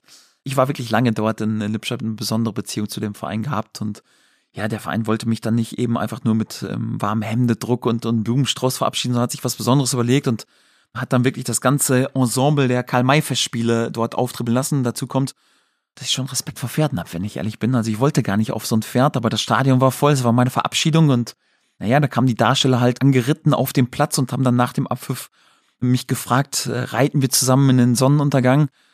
Naja, und da äh, wäre peinlich gewesen, wenn ich nicht aufs Pferd gestiegen äh, bin. Also ich habe dann gute Miene zum bösen Spiel gemacht, bin dort draufgeklettert, habe mich auch so für die Ehrenrunde auf dem Pferd halten können und war dann aber froh, als ich dann wieder absteigen konnte. Dann können wir jetzt hier feststellen, dass der Fohlentrainer nicht besonders pferdeaffin ist. Fohlen wäre noch gegangen, aber das war wirklich ein ausgewachsenes Pferd. Da hatte ich schon Respekt, wenn ich ehrlich bin. Also die Fohlen sind da wesentlich angenehmer. Wenn ich jetzt in Schlagzeilen denken muss, dann sind wir so langsam in dem Bereich, äh, bei Pferden gehen dem Fohlentrainer die Gäule durch. Das geht Richtung Bildzeitung hervorragend. Wir haben eine Frage von Kai Hartelt. Ein herzliches Hallo an meinen Häuptling. Ja, lieber Daniel, ich weiß genau, was du jetzt gerade denkst. Wer um alles in der Welt ist auf die Idee gekommen, ihn in diesen Podcast einzubinden? Hier ist Kai Hartl aus Lippstadt und ich komme immer dann zum Einsatz, wenn es um deinen Abschied beim SV Lippstadt 08 geht, wo du zusammen mit Winnetou und auf den von dir so heiß geliebten Pferden deine Ehrenrunde durchs Stadion geritten bist.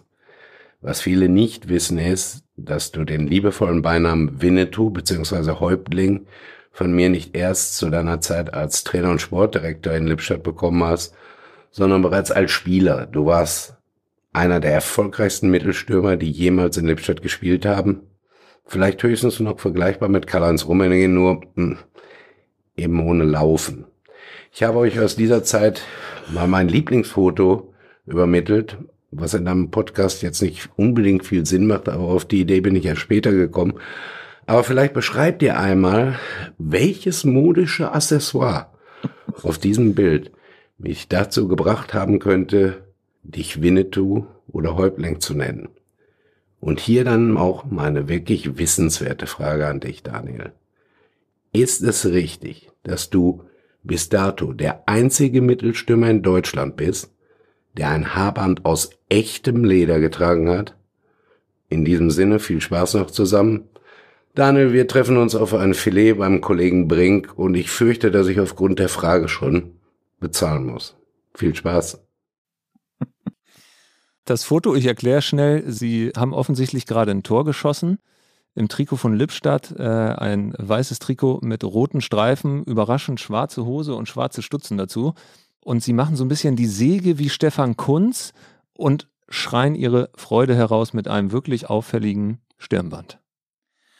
Ja, das stimmt. Also erstmal herzlichen Dank an Kai Hartelt für die Frage guter Freund von mir. Also wir haben eine sehr, sehr enge Beziehung. Es ist immer wieder schön, seine Stimme zu hören, weil es äh, nicht nur ein sehr, sehr guter Freund, sondern ein fantastischer Mensch ist.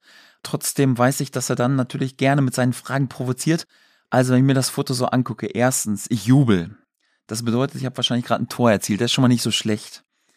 Das zweite ist, was mich wahrnehme, ich trage so diese damals en vogue Fußballschuhe, Copa Mundial. Das sind ja heute nur noch Schiedsrichterschuhe, die heute nur noch Schiedsrichter tragen Das habe ich aber mein ganzes Leben äh, über getragen, dieses Modell.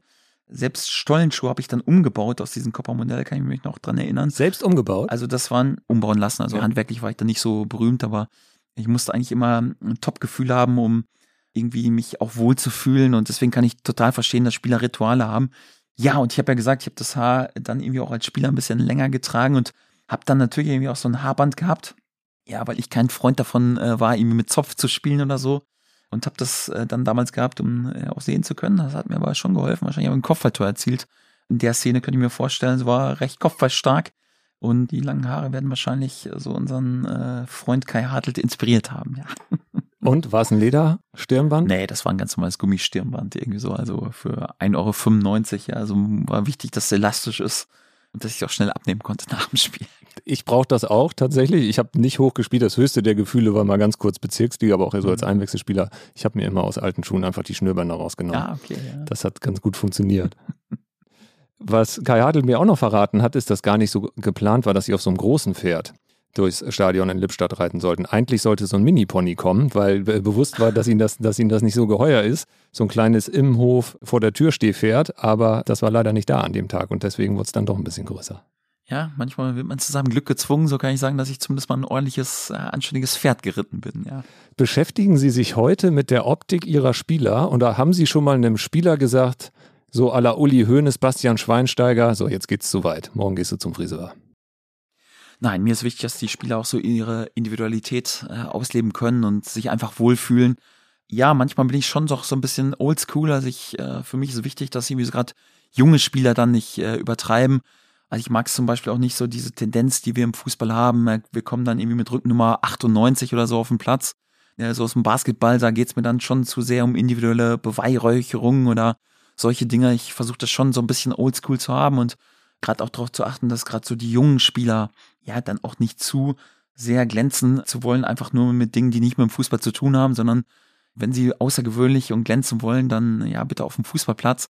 Aber trotzdem bin ich da sehr, sehr tolerant und da soll auch jeder wirklich seine Individualität ausleben. Ich war auch mal ein Spieler, der Freiheiten brauchte und ja, sich einfach wohlfühlen müsste und deswegen, ja, gestehe ich meinen Jungs da, glaube ich, auch sehr, sehr viel zu.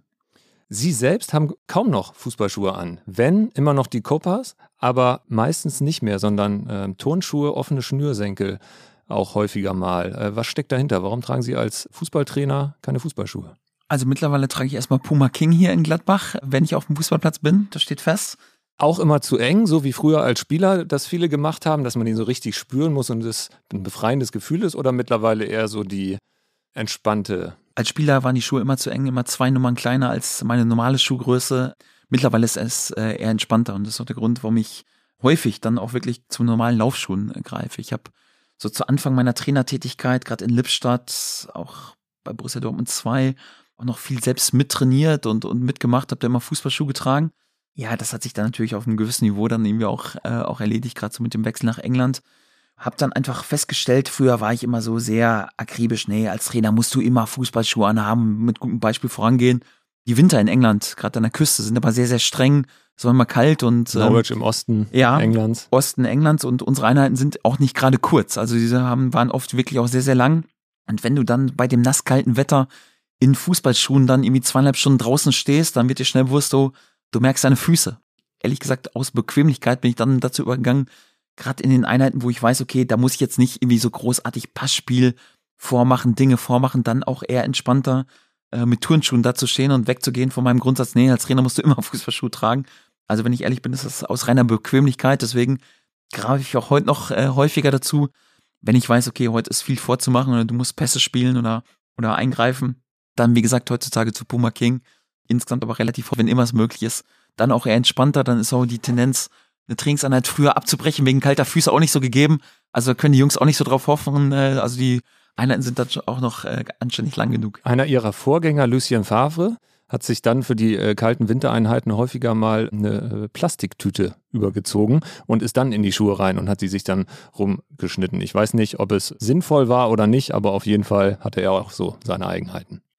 Ja, das stimmt. Also das war früher eigentlich so gang und gäbe, dass du in Wintermonaten, wenn es bei kälteren Einheiten, du dann wirklich so Plastiktüten in die Stutzen reingesteckt hast und ist erst befremdlich, wenn man das aber mal gemacht hat, merkt man, nee, das wärmt die Füße und man merkt es eigentlich gar nicht. Also stört nicht beim Ballgefühl, habe ich als Spieler häufiger gemacht. Jetzt greife ich auch zu Bequemlichkeiten dann eher zu so einem Winterstiefel oder so auch auf dem Platz, wenn ich nicht gerade irgendwie Passspiel vormachen muss. Ja. Haben Sie heute noch Rituale? Ja, aber die verrate ich nicht. Generell, ich glaube, dass Rituale einfach wichtig sind, ja, weil das ist so ein bisschen so wie ein Schalter, der umgelegt wird, um da einfach fokussiert zu sein und zu wissen, okay, jetzt zählt's. Also ich bin eigentlich auch gerne entspannter, relaxter Typ, ähm, scherz auch ganz gerne mal mit den Spielern, aber es gibt Momente, wo dann klar ist, okay, jetzt wird der Schalter umgelegt und jetzt ist wirklich 100% Fokussierung angesagt. Und ich glaube, Rituale helfen einfach dabei, dann sich selbst so in diesen Wettkampfmodus zu bringen. Und ich glaube, das ist für Spieler wichtig, auch für Trainer, ja, weil du musst ja auch hochkonzentriert und fokussiert und, und immer hellwach sein. Und deswegen sind Rituale wichtig. Klar, als Spieler kommt dann immer noch ein bisschen mehr Aberglaube vielleicht auch dazu, aber äh, so insgesamt, glaube ich, sind Rituale wichtig, äh, um sich daran ein bisschen anlehnen zu können. Können Sie uns eins verraten, was Sie als Spieler gemacht haben? Die Zeit ist ja abgeschlossen naja, das waren immer so Dinge, den rechten Schuh zuerst anzuziehen und, und äh, man ganz, ganz alte Schienbeinschoner zu tragen und ganz altes Warmach-Shirt äh, irgendwie zu tragen. Also ich war da schon, glaube ich, immer besonders und speziell. Deswegen habe ich auch großes Verständnis irgendwie für Spieler, ja, die dann vielleicht jetzt irgendwie auch einen Tick haben oder ein bisschen anders sein wollen oder müssen als andere und, und kann das auch gut nachvollziehen. Heute sind Sie in der äh, Coaching-Zone eigentlich immer ähnlich angezogen, würde ich sagen. Eigentlich immer so ein, so ein, so ein schwarzes Shirt, einfach weil sich es auch bewährt hat und Sie sich drin am wohlsten fühlen? Oder haben Sie auch mal drüber nachgedacht, ach, für ein großes Spiel in der Premier League hole ich jetzt vielleicht doch nochmal den Anzug raus? Oder wären das dann nicht Sie gewesen? Also ich bin erstmal nicht der Typ, der im Trainingsanzug an der, an der Seitenlinie steht. Äh, das bin ich einfach nicht. Ja, finde aber auch so für den Bundesliga-Alltag oder den Saisonalltag irgendwie so ein Dreireiher mit Einstecktuch und Krawatte und Krawattennadel irgendwie auch zu aufgesetzt. Also das bin ich auch nicht. Wann haben Sie das zuletzt getragen in so einer Kombination? ja, in England ist schon so, dass gibt es viele Galas und Empfänge, da, da ist äh, schon eine strenge Kleidervorschrift. Also wenn das so sein muss, äh, dann wird das auch gemacht. Am Spielfeldrand finde ich das ein Stück weit zu aufgesetzt. Ich bemühe mich eigentlich immer so in dezenten Farben zu gehen. Also eins ist auch klar, wenn man hier für Borussia München-Gladbach äh, tätig ist. Kommt man nicht ja, in Rot-Weiß raus. Dann ist jetzt auch nicht so, dass du im weißen Smoking irgendwie äh, kommst mit einer roten Krawatte. Da bleiben dann nicht so schrecklich viel Farben übrig und ja, grün finde ich jetzt irgendwie auch vielleicht nicht so ganz, ganz angebracht. Also ich versuche dann eher äh, einfach auch dann mich nicht zu sehr in den Vordergrund zu stellen. Deswegen wird man mich nicht in pastellfarbene, pinkfarbenen Farben irgendwie so am Spielfeldrand sehen. Ich möchte auch nicht, äh, dass, dass dauernd die Kleidung dann irgendwie ein Thema ist. Deswegen eher so äh, gedeckt, relativ unauffällig schwarz, passt dann auch zu Borussia Mönchengladbach. Ich finde am Spielfeldrand dann besser schwarz als irgendwie so im grünen Anzug. Das steht fest und ja, ich möchte eher so durch innerliche äh, Qualität auffallen als darüber, das, was dann äh, über meine Klamottenwahl dann irgendwie diskutiert wird. Deswegen versuche ich eigentlich eher mal dezent an das Statement in gedeckten Farben zu kommen. Ist kein Laufsteg, die Coachingzone. Das sehe ich so, genau. Sie haben das eben gesagt, Sie sind 2009 als Trainer angefangen. 2009, da hat Pep Guardiola gerade mit dem FC Barcelona die Champions League gewonnen und sie haben ihr erstes Spiel mit Lippstadt in der Westfalenliga in der sechsten Liga gemacht. Wenn Ihnen damals jemand gesagt hätte, dass sie keine zehn Jahre später mit Norwich City in der Premier League Manchester City 3-2 schlagen mit Pep Guardiola, was hätten Sie dem geantwortet? Muss ich wirklich noch zehn Jahre warten?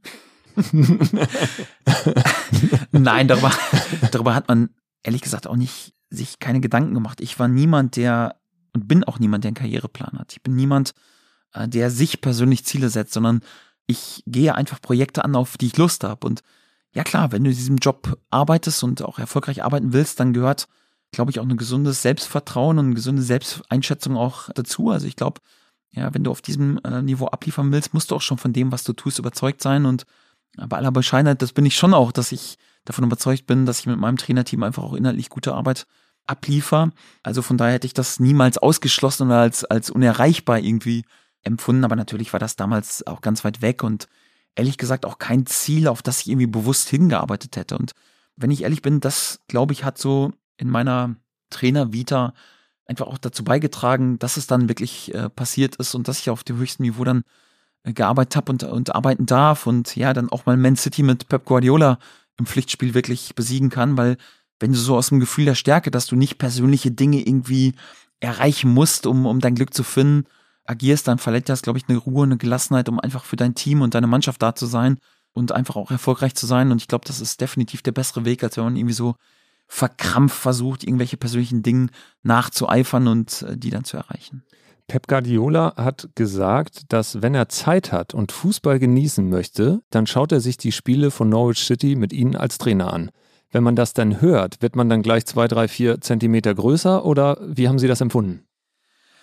Nein, weil ich es einfach wusste, dass es so ist. Also ich habe das ja vorhin gesagt, ich mag es gar nicht über mein Verhältnis zu den besten Trainern der Welt irgendwie zu sprechen, weder zu Pep oder zu Thomas oder zu Jürgen.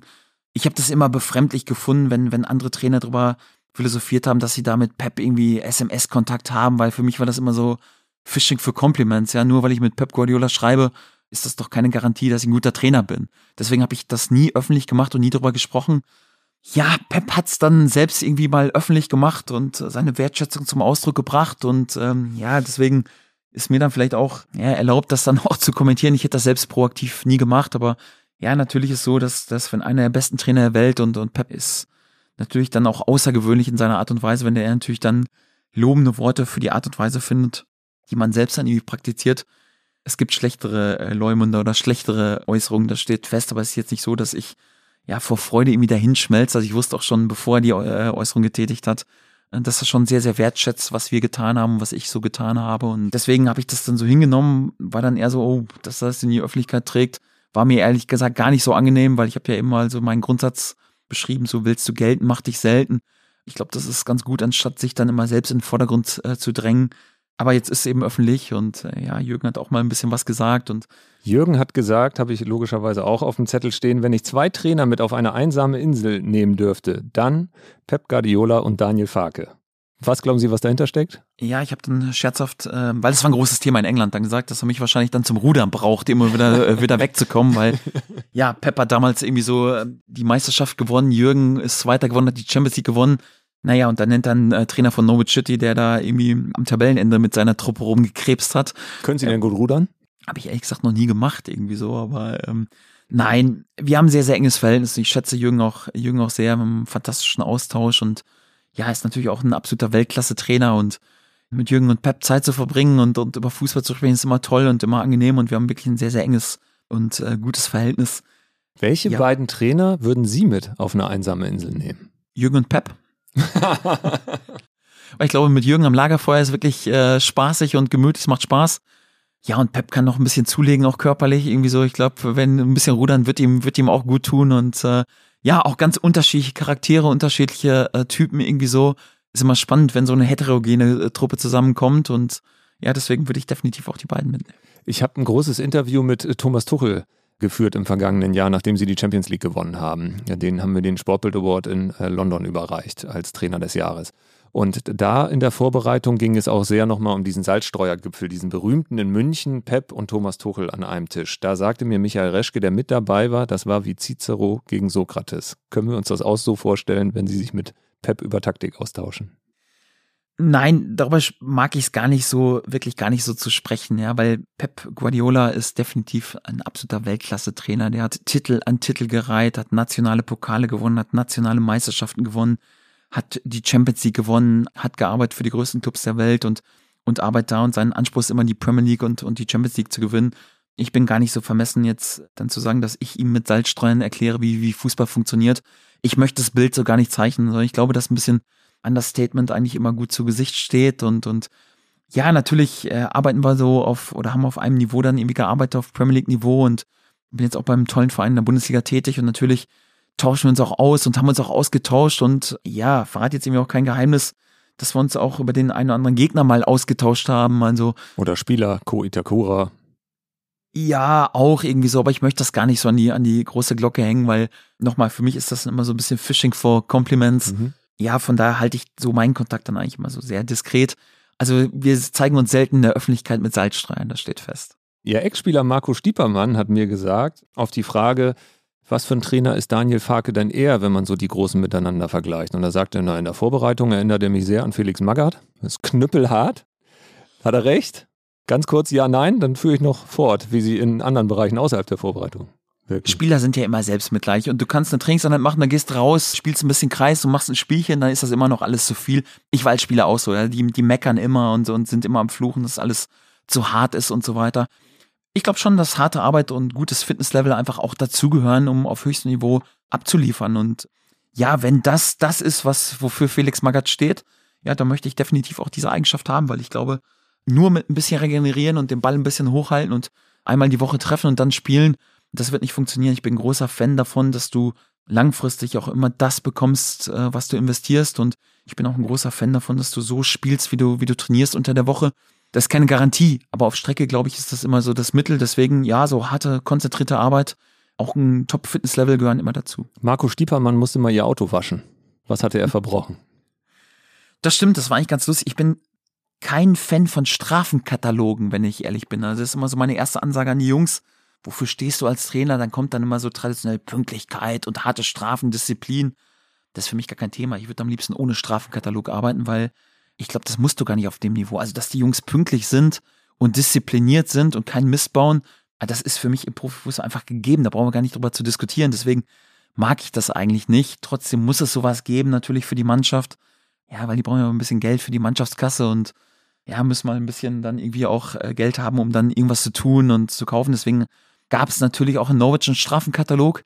Das war aber ganz interessant und das haben die Spieler in Eigenregie selbst kreiert. Du konntest anstatt die Strafe zu zahlen auch das Glücksrad drehen.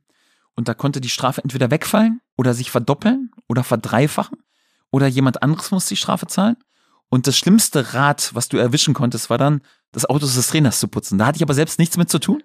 Aber die Jungs hatten immer riesig Spaß, wenn dann jemand auf dieses Zahlenfeld gekommen ist und das ist ein oder Mal da auch so passiert. Und ja, ich habe mich natürlich auch immer diebisch gefreut und äh, für die Jungs war es dann immer ein richtiges Fest, wenn der eine Spieler wirklich mein Auto putzen musste. Hat er das ordentlich gemacht? Marco war einer der Besten in dieser Thematik, das steht fest. äh, Marco hat auch gesagt, nachdem sie in der Vorbereitung wie Felix Magath sind, in der Menschenführung sind sie so wie Jürgen Klopp, erinnert er ihn dran, und in der Detailverliebtheit dann doch Guardiola. Das kann man erstmal unterschreiben, glaube ich, ne? Hätte schlimmer kommen können. Ja, so eine Melange aus Felix Magath, Jürgen Klopp und äh, Pep Guardiola stelle ich mir schon ganz gut vor. Wenn man dann noch Ottmar Hitzfeld dazu nimmt, dann sind wir, glaube ich, schon auf einem ganz ordentlichen Weg, ja. Also ist immer gut, dann äh, Lob zu hören und solche Beschreibungen zu hören.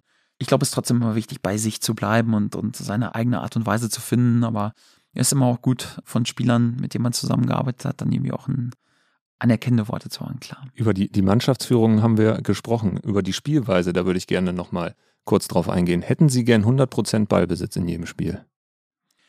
Ja, würde ich nehmen, definitiv. Also wenn der Gegner nicht an den Ball kommt, kann er schon mal kein Tor machen im Spiel. In Dortmund haben Sie immer gesagt, wir spielen nie rund jetzt. Ja, ist auch so. Also wenn du im Ballbesitz nicht gerade selbst fünf Eigentore schießt, dann hast du erstmal schon mal eine gute Basis und spielst zu null. Das ist wichtig. Ich möchte mit meinen Jungs immer der Protagonist sein auf dem Platz und viel Spielkontrolle haben. Natürlich ist so, dass du, wenn du auf einen Gegner triffst, der auch gut organisiert ist und gut strukturiert bist, wirst du auch Ballverluste haben und auch Ballbesitz beim Gegner haben müssen. Also wir haben auch schon Spiele gehabt jetzt gegen Bayern München. Auswärts war es nicht so einfach, 80, 90 Prozent Ballbesitz zu haben. Das muss man auch akzeptieren. Trotzdem glaube ich, je besser du im Ballbesitz bist, umso besser ist auch deine Struktur dann gegen den Ball, umso besser ist dann deine Struktur auch und auch dein Energielevel, um dann auch wirklich im, im offensiven Drittel Chancen zu kreieren, Tore zu machen. Ja, und umso so mehr Energie hast du dann auch für die Momente, wo du verteidigen musst. Also ja, wenn ich ständig den Ball habe, wäre das so mein Wunsch und Idealszenario. Das haben sie schon in äh, Lippstadt spielen lassen. In der vierten, fünften Liga haben sie schon Tiki-Taka-Ansätze gehabt. Wird das immer schwieriger, je höher man kommt, oder immer leichter, diesen Fußball zu spielen? Anders. Natürlich ist die Qualität der Spieler jetzt auf diesem Niveau dann auch äh, herausragender und, und besser. Deswegen fällt es dir einfach auch einfach so deine Ideen dann wirklich umzusetzen. Allerdings werden die Gegner auch äh, natürlich auch stärker. Das macht es dann ein Stück weit natürlich auch anspruchsvoller und schwieriger. Ich glaube trotzdem, dass so gut im Ballbesitz zu sein, dass das einfach so die, die Top-Mannschaften dann wirklich von den guten Mannschaften auch noch unterscheidet. Und wenn man so analysiert, welche Teams in den letzten Jahren Titel gewonnen haben, Champions League, nationale Meisterschaften, nationale Pokale, Weltmeisterschaften, Europameisterschaften, sind das eigentlich immer auch Teams, die auch gerade im Ballbesitz äh, sehr, sehr gut sind. Und ja, wenn ich ehrlich bin, deswegen sind wir auch alle Fußballer geworden. Ist ja nicht so, dass du damals als junger Kerl irgendwie Fußballer geworden bist, weil du so Bock hast, irgendwie dauernd den Ball hinterher zu jagen und immer nur kompakt strukturiert zu sein. Also das gehört dazu und das ist wichtig. Also unser, unser aktueller Erfolg fußt auch auf einer sehr, sehr guten Defensive und einer, einer guten Basis und einer guten Strukturiertheit gegen den Ball. Aber für mich ist so das, was sehr gute Mannschaften von guten Mannschaften unterscheidet, einfach auch die Fähigkeit, gut strukturierte, kompakte Mannschaften zu öffnen, Chancen eben auch gegen diese Mannschaften herauszuspielen. Und das wird immer mein Mantra sein, weil auf Streck und auf Sicht ist natürlich immer ein gutes Pressing auch notwendig und Jagen vom, vom Gegner und vom Ball notwendig, aber das verbraucht sich. Also kein Fußballer, es kann mir keiner erzählen, dass er Fußballer geworden ist, nur um den Ball zu jagen und ständig den Ball hinterher zu rennen. Wir wollen ja den Ball haben und ich glaube, das sollte schon auch immer im Mittelpunkt des Spiels sein. Pep hat gesagt, er guckt gerne Spiele von Norwich. Wem gucken Sie heute gerne zu? Was ist so eine Mannschaft, wo Sie sagen, oh, das macht richtig Bock, dem beim Fußball zuzugucken? Ja, natürlich ist, ist Pep auch so mit seiner Art und Weise immer auch inspirierend. Ich, ich mag es natürlich auch gerne, Ballbesitzmannschaften zuzuschauen, aber es gibt auch immer wieder Elemente von anderen Teams, ganz gleich auf welchem Niveau, ob das jetzt auch Weltklasse-Niveau ist, Teams, die, die von Jürgen, von Thomas, von Pep äh, trainiert werden, oder ob das auch in unteren Ligen ist. Und, und wenn du manchmal ein U23-Spiel siehst und siehst dort Spielzüge und Dinge, wo du sagst, ah, das ist spannend, das ist interessant. Als Trainer geht's ja auch immer irgendwie so drum, nicht zu kopieren, sondern du willst ja immer vor der Welle sein. Du willst immer versuchen, einfach Dinge zu tun, die jetzt vielleicht noch keiner dann äh, so in der Art und Weise tut, weil der Moment, wenn dann alle anderen nachziehen und schon wissen, was du machst und versuchen dich zu kopieren, da musst du dich wieder neu erfinden, um ständig vor der Welle zu sein, weil dann ist dein Wettbewerbsvorsprung schon weg und deswegen ist, glaube ich, auch immer wichtig, solche Inspiration dann nicht nur auf höchstem Level zu holen, sondern auch in, in anderen Dingen und ja, da versuche ich auch sehr, sehr kreativ und flexibel weiter auch zu bleiben. Gewinnen Sie lieber 1-0 oder 4-3? Am liebsten 4 zu 0, wenn ich, äh, wenn ich ehrlich bin. unser Ziel wird immer sein, offensiv zu spielen, attraktiv zu spielen, aber wenn wir drei Gegentore bekommen, bin ich nie zufrieden, weil das irgendwie immer ein Zeichen auch ist, dass du, dass du Dinge falsch gemacht hast. Also ich mag's, Spiele zu kontrollieren und das tust du vor allen Dingen dann auch, wenn du, wenn du eine gute Balance hast und äh, viele Gegentore zu schlucken. Ich hasse nichts mehr als äh, Gegentore und deswegen ist das immer auch eine Basis, auch wenn unser Spiel mit viel Ballbesitz geprägt sein soll, wenn unser Spiel oder ja, meiner Herangehensweise oft irgendwie so als sehr, sehr ballsicher, als sehr, sehr offensiv orientiert und äh, in England immer so attacking äh, gesagt tituliert wird. Trotzdem muss die Defensive auch immer die Basis sein und, und ich liebe es einfach auch, Spiele zu Null zu spielen. Ich habe noch zwei Fragen zum Ende von Folge 1. Die erste ist, was war Ihr schönster Tag als Trainer? Ach, das ist schwer zu sagen. Also ich würde das gar nicht so an so Erfolgen festzumachen. Klar war dann natürlich ein Sieg gegen Man City, äh, ein verdienter Sieg irgendwie im Heimspiel, nachdem die Jungs, glaube ich, über 20 Spiele ungeschlagen waren und, und als amtierender Meister Champions League Sieger zu uns kam und wir dann äh, irgendwie mit der Truppe, die ja auf Premier League Level, muss man ehrlich sein, nicht wettbewerbsfähig war, so eine Leistung zu bringen und Man City zu schlagen, klar ist dann ein besonderes Highlight und man ist besonders im Spotlight, aber ich würde das gar nicht so an, an großen Erfolgen festmachen, sondern sind eher so die kleinen Dinge, die prägen. Auch manchmal einfach für einen, dass man sich unfassbar für einen einzelnen Spieler freut, weil er einfach ein gewissen Grad an, an Qualität erreicht hat, weil er was Besonderes geschafft hat. Das sind eigentlich so die, die Momente, die dann noch erfüllender sein kann. Und insgesamt persönlich natürlich, wenn dann so der Teamerfolg in einem Höhepunkt äh, kulminiert, wie zum Beispiel nach einem realisierten Aufstieg oder einer realisierten Meisterschaft, das ist dann schon so ein Moment der inneren Genugtuung und das sind so für einen Trainer für mich äh, eigentlich so mit die schönsten Erfolge. Und die letzte Frage, was war der schlimmste Tag als Trainer oder der härteste Moment? ich würde doch das gar nicht so an Niederlagen und sportlichen Tiefpunkten festmachen, sondern ist immer schwierig, wenn du die Gruppe und äh, die Spieler, für die du stehst, dann einfach auch ein Stück weit enttäuschen musst. Und das kann manchmal auch äh, einfach sein, eine, eine Kaderentscheidung, wo ein Spieler, wo du denkst, der hat es unfassbar verdient, im Kader zu stehen oder unfassbar verdient, in der Startelf zu stehen und dann ihm ja von, von Auge zu Auge sagen zu müssen, nee, du bist heute nicht dabei und äh, du spielst heute nicht und so quasi seinen Jugendtraum dann irgendwie äh, zu zerstören und das vielleicht auch in wichtigen Spielen, in besonderen Spielen, wo jeder dabei sein will. Das sind so, finde ich, so die, die schwierigsten Momente als Trainer, wo du wirklich deine Spieler einfach enttäuschen musst, weil es einfach deine Aufgabe ist. Man lernt da natürlich auch mit damit umzugehen, aber das sind für mich immer noch so die herausforderndsten Momente, viel, viel schwieriger dann oft als irgendwie vielleicht auch ein schwieriges Spiel oder eine Niederlage dann irgendwie äh, erklären zu können oder zu müssen, so diese Momente, wenn du, wenn du Menschen enttäuscht, das macht so wirklich manchmal halt den Job. Ist da manchmal Härte wichtig, wenn Sie wissen, ein Spieler hat keine Perspektive bei Ihnen, ihn einfach schon im Sommer zu holen und zu sagen, pass auf, wenn es normal läuft, wirst du hier eigentlich keine Rolle spielen und eigentlich wäre es besser, wenn du den Verein verlässt, damit du für dich eine bessere Situation findest. Machen Sie sowas? Ist dann einfach das total harte ins Gesicht besser, als zu sagen, spiel eine geile Vorbereitung, mhm. kämpf dich ordentlich rein und dann zieht man ihn immer nur weiter in seinen Gedanken oder in seiner Hoffnung, ohne dass er vorankommt. Härte ist, glaube ich, der falsche Ausdruck. Also ich glaube, du musst schon als Trainer auch empathisch sein und auch die Art und Weise, wie du vermittelst, ist wichtig und, und auch jedem Spieler immer eine Chance zu geben, das ist auch einfach wichtig. Eine klare Offenheit. Ich glaube, Ehrlichkeit äh, ist eher so das, was es besser umschreibt. Mhm. Und das ist so das, was ich einfach auch versuche mit meinen Spielern zu sein. Also brutal ehrlich. Auch so gerade in der Umkleidekabine vielleicht dann nochmal mehr so diese, diese innere Wahrheit ja, als vielleicht immer das, worüber man in der Öffentlichkeit dann, dann auch so spricht. Also gerade im Zwiegespräch unter vier Augen in der Kabine auch wirklich brutal ehrlich zu sein. Das muss dann nicht immer knallhart sein und unmenschlich sein, sondern das kann man auch empathisch tun, aber das mit einer großen Ehrlichkeit und, und Offenheit einfach zu geben, das ist immer ein Anspruch, den ich an mich habe und den ich auch versuche, jeden Tag zu leben. Ich bedanke mich recht herzlich für die Folge 1. Ich freue mich wahnsinnig auf Folge 2. Und auch in Folge 2 haben wir ein paar Fragen an Sie eingesammelt. Und in die erste, die Sie jetzt noch nicht beantworten müssen, hören wir schon mal rein. Äh, servus Trainer, hier ist der Jonas. Ich habe gehört, du bist beim Phrasenmäher. Und ich möchte gerne von dir wissen, wer dir gesagt hat, dass lange Sitzungen zum Erfolg führen. Liebe Phrasenmäher-Freunde, das war Folge 1 mit Daniel Farke. Im zweiten Teil wird er euch nicht nur verraten, wie lang so eine Sitzung in Gladbach wirklich dauert, er erklärt auch, warum er die Filmrolle von Robin Hood gern übernommen hätte. Wie sehr ihn die kurze Zeit in Krasnodar in Russland vor dem Kriegsausbruch in der Ukraine geprägt hat und welche Fohlenlegende er heute gerne noch in seinem Team auf dem Platz hätte. Ich möchte mich am Ende einmal bedanken bei herausragenden Kollegen, mit denen wir den Phrasenmäher zusammen machen. Das sind Simon Wimmeler und Daniel Sprügel von Maniac Studios und die Bild- und Sportbildkollegen Tobi Altscheffel, Dirk Krümpelmann, Max Wessing und Heiko Niederer. Danke für euren Support. Wir hoffen, dass es euch gefallen hat. Wenn es so ist, abonniert den Phrasenmäher am besten direkt in eurer Podcast-App bei Apple, bei Spotify, damit ihr die zweite Folge nicht verpasst. Das war's für den Moment. Wir hören uns im Phrasenmäher.